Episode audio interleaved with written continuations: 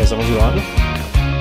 Bienvenidas y bienvenidos a esta nueva idea de oro de Jazz Blood, un podcast de comunicación a distancia donde tendrás a tu disposición nuevos conocimientos y tips para que tus mensajes sean altamente efectivos desde la virtualidad.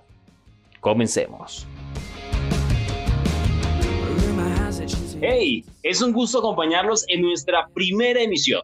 Soy John Hernández. y yo, David Castañeda. Y este es el podcast de comunicación a distancia de Jazz Plus. Vaya, vaya, vaya. Hoy hablaremos de los protagonistas de la comunicación. Aunque la comunicación es una disciplina con mucha teoría, pero aquí te lo explicaremos muy fácil. Así es, David. Los protagonistas son cuatro.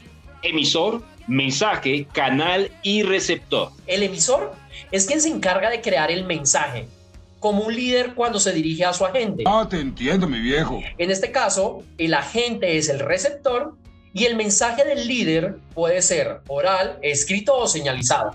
Cuando hablamos de señalizado, nos referimos a los emojis en los chats o algo más cotidiano, como las señales de tránsito que todos vemos a diario, ¿verdad, David? Así es, John. Y para esto, el líder puede usar diferentes canales. A mí que me lo expliquen. como el correo electrónico o plataformas de mensajería instantánea. Ahora, nuestra empresa también existen otros canales como las redes sociales, el Orange Learning y el Descubre Orange. Muy bien, David. Espera, John. Y aunque no sea un protagonista, debemos de hablar de el ruido.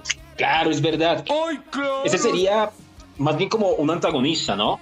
Eh, el ruido puede ser una palabra mal escrita, un signo de puntuación mal ubicado, quizá una palabra mal dicha o también los colores desgastados que podemos ver en una imagen. Y esto perturba el mensaje. Así es, David. Y antes de irnos, quisiera que hiciéramos un resumen de lo que aprendimos hoy. Aprendimos que los protagonistas son emisor, receptor, mensaje y canal y debemos evitar a toda costa los ruidos, así lograremos una comunicación altamente efectiva. No, no, no, no, no, no, no, no, no, no, no. Mm, Bueno, sí. Así es, David. Bueno, hemos cumplido por hoy. Hemos cumplido. Hasta la próxima, David. Hasta la próxima, John. A nuestros oyentes, gracias. Nos escuchamos en una próxima entrega.